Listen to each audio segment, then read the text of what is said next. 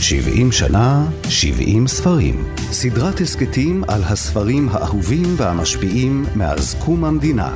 מגישות שירי לב-ארי וענת שרון בלייס. חירבת חיזה, מאת סמך יזהר. כפר הערבי, השנה 1948, הזמן מלחמת העצמאות. קבוצת חיילים נשלחת לחיר בית חיזעה על מנת לגרש משם את חיילי האויב המסתננים. בפועל מגרשים החיילים את תושבי הכפר והורסים את בתיהם.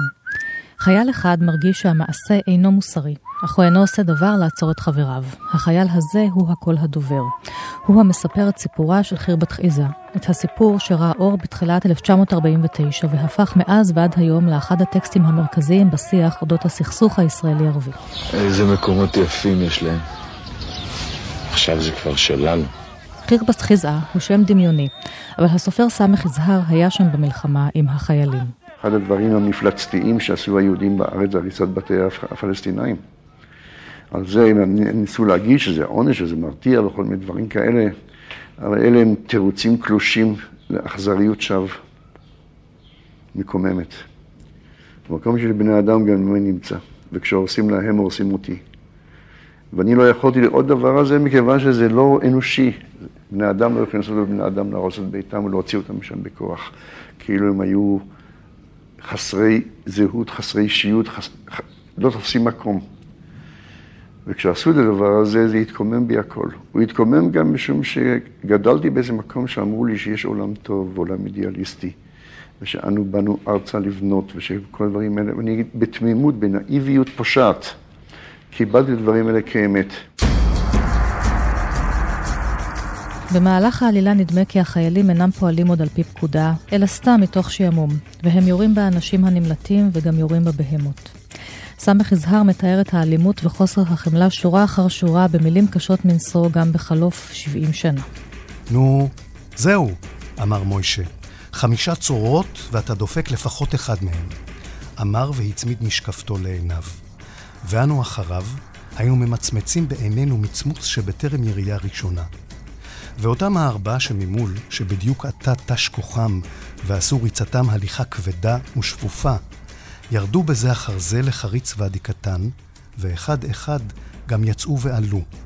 וכשעלה האחרון, שרשר הצרור הראשון, והארבעה נראו נופלים. אחר כך קמו שלושה ופתחו בריצה גולשת לקראת מחבו השיחים הקרוב. אחד אפס, צעק שמוליק והשתחווה כלות בהדרת נימוס אל גבי. בו ברגע קם הרביעי, ורץ אף הוא אחר חבריו. איסתנאיה קדיש, אמר גבי אל שמוליק, והשתחווה כלות לעברו. אז שרשר הצרור השני, ותכף לו השלישי. הארבעה במרחק צנחו כולם. משהו בתוכי נשתנק. הזמן נעצר לרגע, והכל היה לא חשוב. שרבבנו צוואר להיטיב ראות, לראות היטב. מוישה לא אמר דבר. פתע קמו שניים שם ורצו, ובטרם ידענו מה, קפצו ונעלמו בין השיחים. אחר כך קם אחד נוסף ורץ, וכשקם הרביעי, ניתח הצרור הרביעי, עלה כפף רגע, שהה וקם צרור חמישי. הוא לא רץ, אבל הלך. אחר כך החליט כנראה לזחול. פתאום התחיל להתגלגל ונבלע בעשבים. לא היה עוד טעם לראות. ההתחרות לא הוכרעה. כל העניין נסתאב, ולא היה חשק עוד להתווכח. הרגשתי שאי אפשר שלא אומר מילה, ואמרתי, הניחו להם, בין כך וכך לא תפגעו. זה סתם, חבל. ולאו דבריי, אלא שאיש לא הקפיד. יזהר שימש אז כקצין מודיעין, ובנו, פרופסור ישראל סמילנסקי, מחזיק את המהדורה הראשונה של הסיפור, ושב איתי אל האירועים שהובילו את אביו לכתיבתו. יש כאן את המהדורה הראשונה של חרבת חיזעה, שיצאה בספטמבר 49, כן, התאריך הוא הראשון לתשיעי 49. ומה שעשה הכוח של, של יזהר אה, זה לעשות סיורים בשטח וכן הלאה, ובאחד הסיורים האלה הוא היה עד למקרה שתופסים שבוי שלא עשה שום דבר ושמתעללים בו ו- וכן הלאה. והדבר הזה הרתיח אותו, וכבר בסוף אוגוסט של אותה שנה הוא כתב את הסיפור השבוי. אז אצל בן גוריון כבר גמלה ההחלטה לשלוח את צה"ל לעשות כוח גדול מאוד שיתקיף את המצרים ויניס אותם מגבולות ארץ ישראל. כלומר, עד אחרי הגבול הבינלאומי ברפיח. בראש הכוח הזה הוא העמיד את יגאל אלון, וסגנו היה יצחק רבין. יחד עם המצרים נסוגה רוב האוכלוסייה שהייתה ברצועת החוף. בכפרים הערביים נשארו אה, אנשים שלא יכלו ללכת. נשים עם ילדות, עם ילדים קטנים, נכים, בסיפור מוזכרים עיוורים וכן הלאה. אבל הכפרים ברובם היו ריקים. האנשים שהגיעו לבית חנון, היו שם במצב מזעזע. לא היה להם לא איפה לגור, לא היה להם מה לאכול, לא היה להם שום דבר. והם השאירו אחריהם משקים עם, עם uh, מזון וכן הלאה, והשאירו בני משפחה, נשים, הורים, uh, כל מיני דברים כאלה. ככה שהתחילה הסתננות מכיוון בית חנון uh, לכפרים שהיו ברצועת החוף הזאת. הפקודה שהוריד יצחק רבין, והיא ישנה וכן הלאה, זה לגרש את המסתננים, לזהות את המסתננים ולגרש אותם. הפקודה הזאת הגיעה לידיו של אה, קצין המבצעים של אה, אה, מחוז השפלה, והוא שינה אותה והוא הוסיף אותה. הפקודה פה בידי, התפקיד לסרוק את הכפרים, ופה רשימת הכפרים, ביניהם חירבת חזז, וסעיף ג', הריסת הכפרים והריסת בתי האבן. למרות הסיפור הביקורתי, ואולי בזכותו, סמך יזהר הוזמן על ידי ראש הממשלה דאז, דוד בן גוריון, להצטרף לכנסת. אבל אם בשנת 1949 הספר התקבל באהדה ובהבנה, הרי שבשנת 1978 כבר נשבו במדינה רוחות אחרות. באותה השנה יצר הבמאי רם לוי את הסרט חירבת חיזעה עבור הטלוויזיה הישראלית, אלא ששידורו נדחה בשל סערה ציבורית וטענות כי הוא מבוסס על סיפור שקרי. אש! هذول وعيك بدي اياهم اسمع يا اختيار نعم يلا لخ מכאן ואל תיקח את החמור. לא, לא, לא. או אתה או החמור. אני بدي الحمار לא, לך מפה, תהיה מבסוט שלא הורגים אותך. לך מפה כבר. גבי, אתה השתגעת! משה, תן לי לגמור אותו פה, מה אתה צריך את הנבלה הזאת? אתה שב בשקט, בסדר? יאללה, אימשי, יאללה! ראוי להזכיר בהקשר התוכנית גם את שירו של נתן אלתרמן, על זאת, שמספר על איזשהו מקרה דומה ופורסם ממש באותה תקופה בזמן מלחמת העצמאות. וכך אה, אלתרמן כותב שם בין היתר: חצה עלי ג'יפ את העיר הכבושה, נער עז וחמוש, נער כפיר, וברחוב המדובר איש זקן ואישה נלחצו מפניו אל הקיר. והנער חייך בשיניים חלב, אנסה המקלע, וניסה, רק הליט הזקן את פניו בידיו, ודמו את הכותל כיסה. אז גם המילים הקשות הללו לא הרתיעו בשעתו את בן גוריון, והוא שלח את השיר הזה לכל החיילים. פרופסור ניצה בן ארי, שכתבה את הביוגרפיה על סמך יזהר, נזכרת בימים בהם קראה את הסיפור כנערה, ובדמותו הנערצת של הסופר.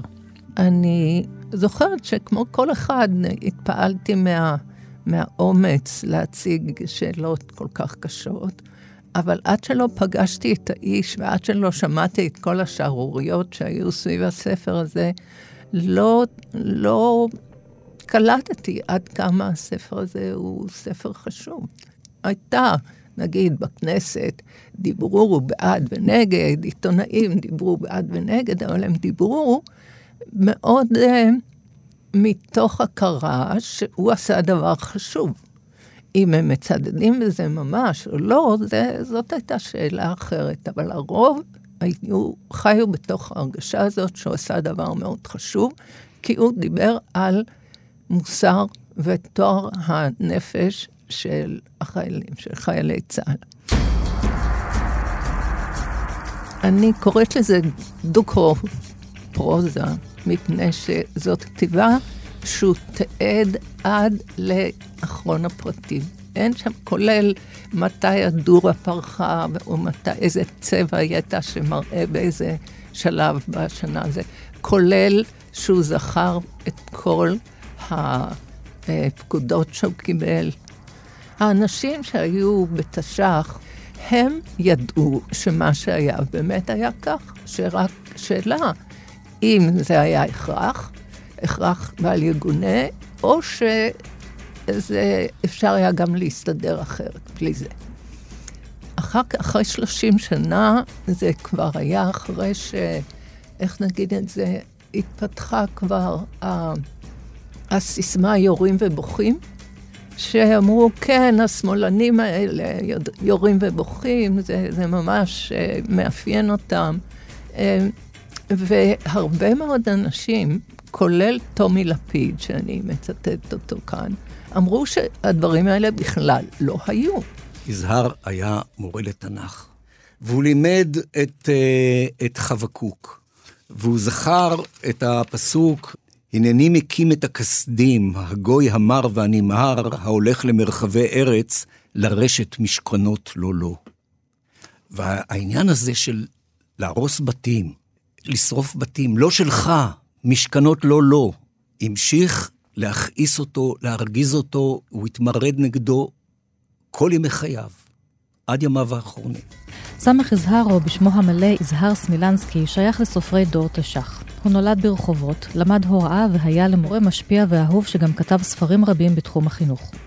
הוא שימש כחבר כנסת החל מהכנסת הראשונה ועד לשנת 1969. זו הייתה תקופה אחרת, תקופה שבה בן גוריון לא רק קיבל ביקורת, אלא עודד אותה.